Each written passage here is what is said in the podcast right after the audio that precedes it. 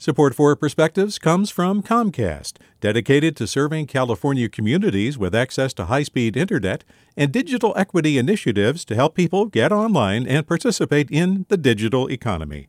More at california.comcast.com. Hi there, I'm Rund Abdelfatah from Throughline. If you're listening to this podcast, you know that KQED produces exceptional storytelling that keeps you informed, inspired, and entertained. Their podcasts cover issues from your neighborhood to the entire country and everything in between. Support this work today. You can help us continue to bring quality podcasts to your ears. Just head to donate.kqed.org slash podcast. That's donate.kqed.org slash podcast. From KQED.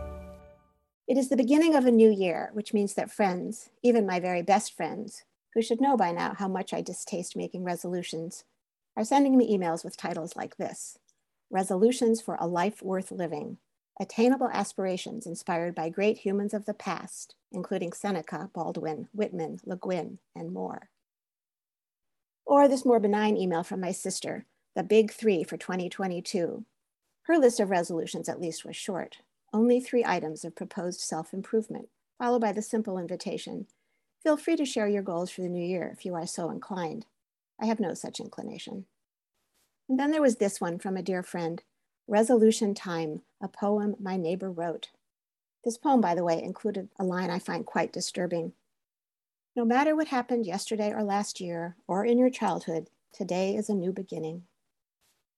Now that I'm 74, despite decades of therapy, meditation, and being a therapist, and I do aspire to make courageous choices in the present moment.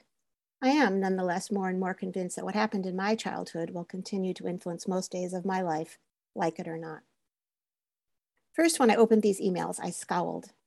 Then I ignored them.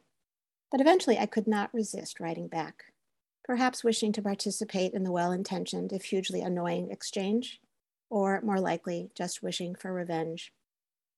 So I am making my two lists for 2022. Number one, I resolve to do what I know I will do anyways. I will binge watch the third season of Ted Lasso. I will eat baklava for breakfast every day. Number two, I am making resolutions, but I am making them backwards for the year that has just ended. I'm compiling a list of everything I accomplished last year. It is, much to my surprise, quite an awesome list. I'm having a lot of fun and I'm starting to feel pretty darn good. With a perspective, this is Sara Alexander. Support for Perspectives comes from Lieff Cabraser, Heimann, and Bernstein, seeking justice for the injured, victims of fraud, whistleblowers, employees, and investors in the Bay Area and nationally for over four decades. Online at lchb.com. Support for Perspectives comes from Comcast, dedicated to serving California communities with access to high speed internet and digital equity initiatives to help people get online and participate in the digital economy. More at california.comcast.com. Hey, it's Glynn Washington from Snap Judgment.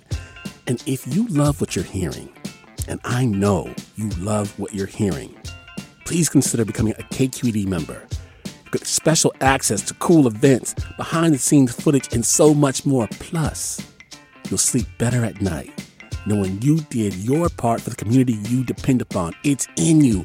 Please be in it. Visit donate.kqed.org slash podcasts to sign up now. That's podcast with an S. Thanks.